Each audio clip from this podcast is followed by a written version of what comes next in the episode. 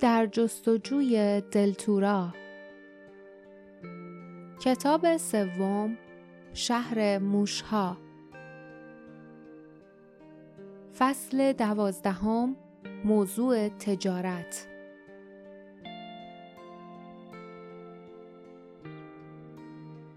همین که راننده ها از روی سندلی هایشان بلند شدند و پایین پریدند گاری ها جیر جیر کردند. فرمانده نگهبانان خاکستری قرقر کرد دیر کردین یکی از موگیراها آرام گفت دست ما نبود لیف صدای جیرینگ جیرینگی شنید و حد زد که حتما افسار مدلت ها را باز می کنند. صدای سمهایی به گوش رسید. انگار اسبهایی را به طرف گاری ها می آوردند. لیف فکر کرد همون اسبهای خاکستری که تو مزرعه پشتی مغازه بودن. صدای تام را شنیدن. صبح بخیر سروران و بانوی موگیرای من روز خوبیه. نگهبان قرقر کرد. روز خوبی واسه دیر کردنه. تام خیلی صمیمانه گفت.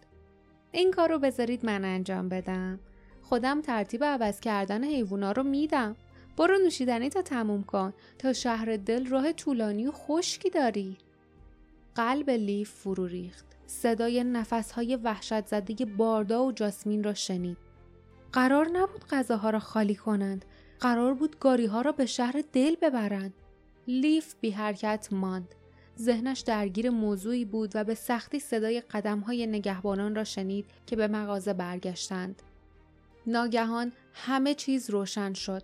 قرنها گاری های پر از غذاهای متنوع با سختی از تپه ها بالا می آمدند و به قصر دل می رفتند.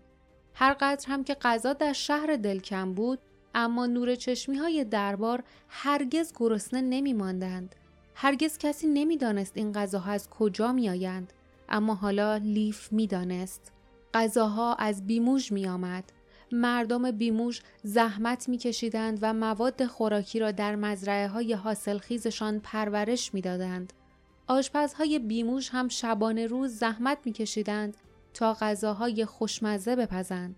اما فقط مقدار کمی از آنچه درست می‌کردند مورد پسند مردمشان بود. بقیه غذاها این راه را طی می کردند. به قصر دل فرستاده می شدند. زمانی این غذاها پادشاهان و ملکه های دلتورا را از فقر مردم بیخبر نگه می داشت و حالا همان غذاها خادمان ارباب سایه ها را تغذیه می کرد. موگیره به مردمشان خیانت می کردند. تام که وانمود می کرد علیه ارباب سایه هاست در حقیقت دوست نگهبانان خاکستری بود. موجی از خشم لیف را در بر گرفت. اما ذهن باردا درگیر موضوع مهمتری بود. او آهسته گفت باید از اینجا بریم بیرون. حالا که نگهبانا رفتن بهترین موقعیته. لیف می‌تونی ببینی؟ لیف آهسته جواب داد هیچی نمی‌بینم. ساز و برگ اسب جیرینگ صدا داد. کری از جایی در همان نزدیکی جیغ کشید. صدای یکی از موگیره ها را شنیدند. خیلی عجیبه این پرنده سیاه تمام راه ها از بیموش دنبال ما اومده. تام متفکرانه گفت راست میگی؟ لیف و باردا و جاسمین زیر علف های داخل گاری خشکشان زد. تام قبلا کری را دیده بود. نکند حد زده باشد. تام گلویش را صاف کرد. راستی باید یه خبر بد بهتون بدم. شما باید پیاده برگردین بیموش. چون حیوانای تازه نفسی که اینجا واسه برگشتن شما نگه می داشتم چند تا مسافر حقه باز دزدیدن. یکی از موگیره ها با عصبانیت گفت خودمون می‌دونیم. باید بیشتر دقت می‌کردی. دیروز غروب وقتی حیوونا داشتن سعی می‌کردن برگردن مزرعهشون پیداشون کردیم. اونا واسه اینکه برگردن خونشون رم کردن. غریبه ها هم بیرون دروازه رو پشتشون پرت کرده بودن موگیرای دیگری گفت اونا اهریمن آوردن تو تالارای ما اونا از چنگ مرگ فرار کردن اما حالا تو سیاه شالمون زندانی هن. تام دوباره خیلی آرام گفت راست میگی؟ سپس صدایش شاداب شد. خب این مدلتای خسته و بیچاره از زین دهنشون خلاص شدن. اگه اونا رو ببریم مزرعه من کار افساربندی این اسبا رو تموم می‌کنم. بعدش شاید قبل از اینکه برین با هم یه لیوان نوشیدنی بخوریم. موگیره ها پذیرفتند و خیلی زود باردا لیف و جاسمین صدای رفتن مادلت ها را شنیدند. چند لحظه بعد تام دوباره به حرف آمد. انگار با اسب ها حرف می‌زد.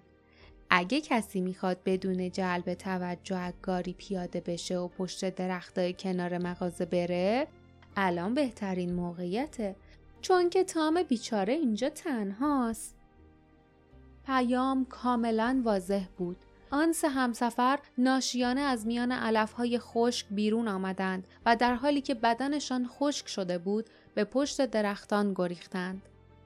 تام سرش را بلند نکرد. همچنان که آرام سوت می‌زد به افسار کردن اسبها ادامه داد. لیف، باردا و جاسمین مغازهدار را دیدند که با بیاعتنایی به طرف پشت گاری جایی که آنها پنهان شده بودند رفت و علفهای خشکی را که روی زمین ریخته بود برداشت. آنها را سر جایشان گذاشت و بعد در حالی که دستایش را در جیبش فرو کرده بود سلانه سلانه به طرف درختها رفت. خم شد و مشغول کندن علف شد.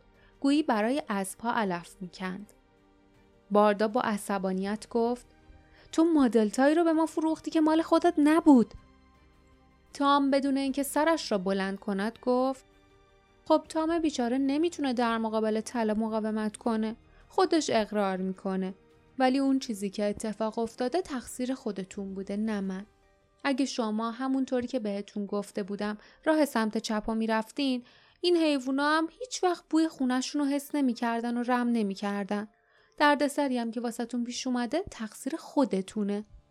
لیف با تلخی گفت شاید اینطوری باشه ولی اینجوری تنها جرم ما حماقتمونه. اما تو یه دروغگویی. تو وانمود می‌کنی طرفدار کسایی هستی که علیه ارباب سایه ها مبارزه می‌کنن. در حالی که تمام مدت نوکرای اونو تغذیه می‌کنی. تو با نگهبانای خاکستری دوستانه معامله می‌کنی.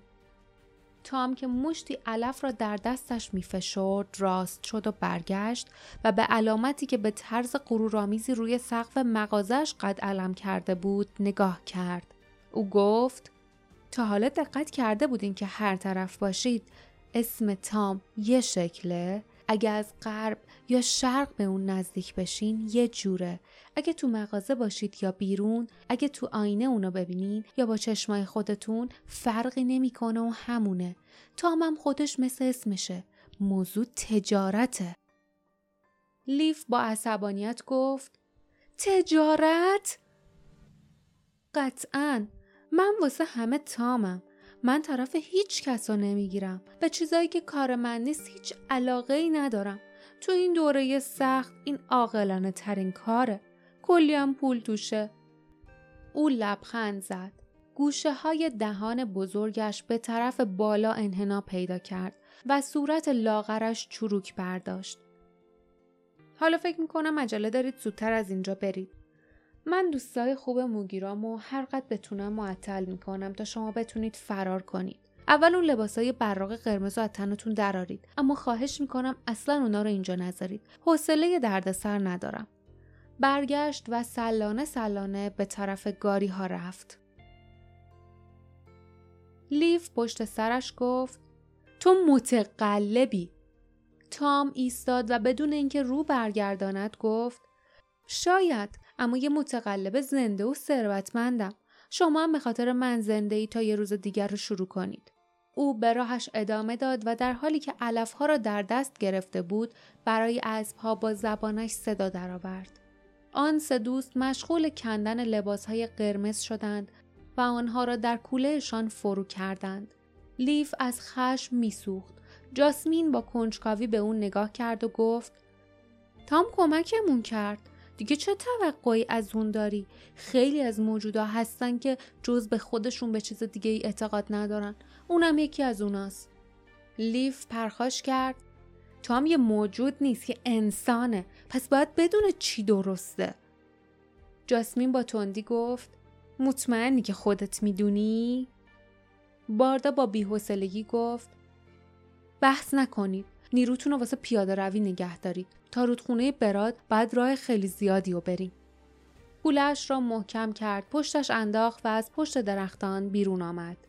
لیف با عجله دنبال او رفت و گفت باید اول برگردیم بیموش باید به مردم بگیم که بهشون دروغ میگن باردا با بیحسلگی گفت جدی اگه اونقدر زنده بمونیم که به اونا بگیم که احتمالا نمیمونیم و اگه اونا حرفمون رو باور کنن که شک دارم و اگه با معجزه ای الگوی قرنها رو زیر پا بذارن و علیه موگیرا قیام کنن و دیگه غذاشون رو بیرون نفرستن فکر می‌کنی چه اتفاقی میفته؟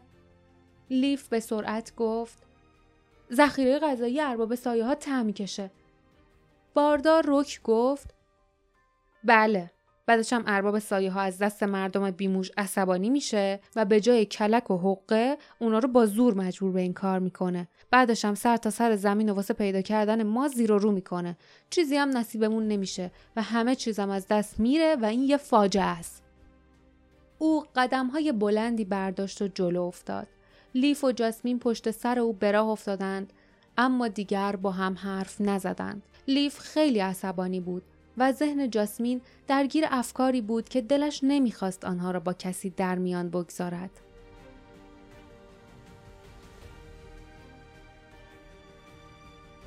پایان فصل دوازدهم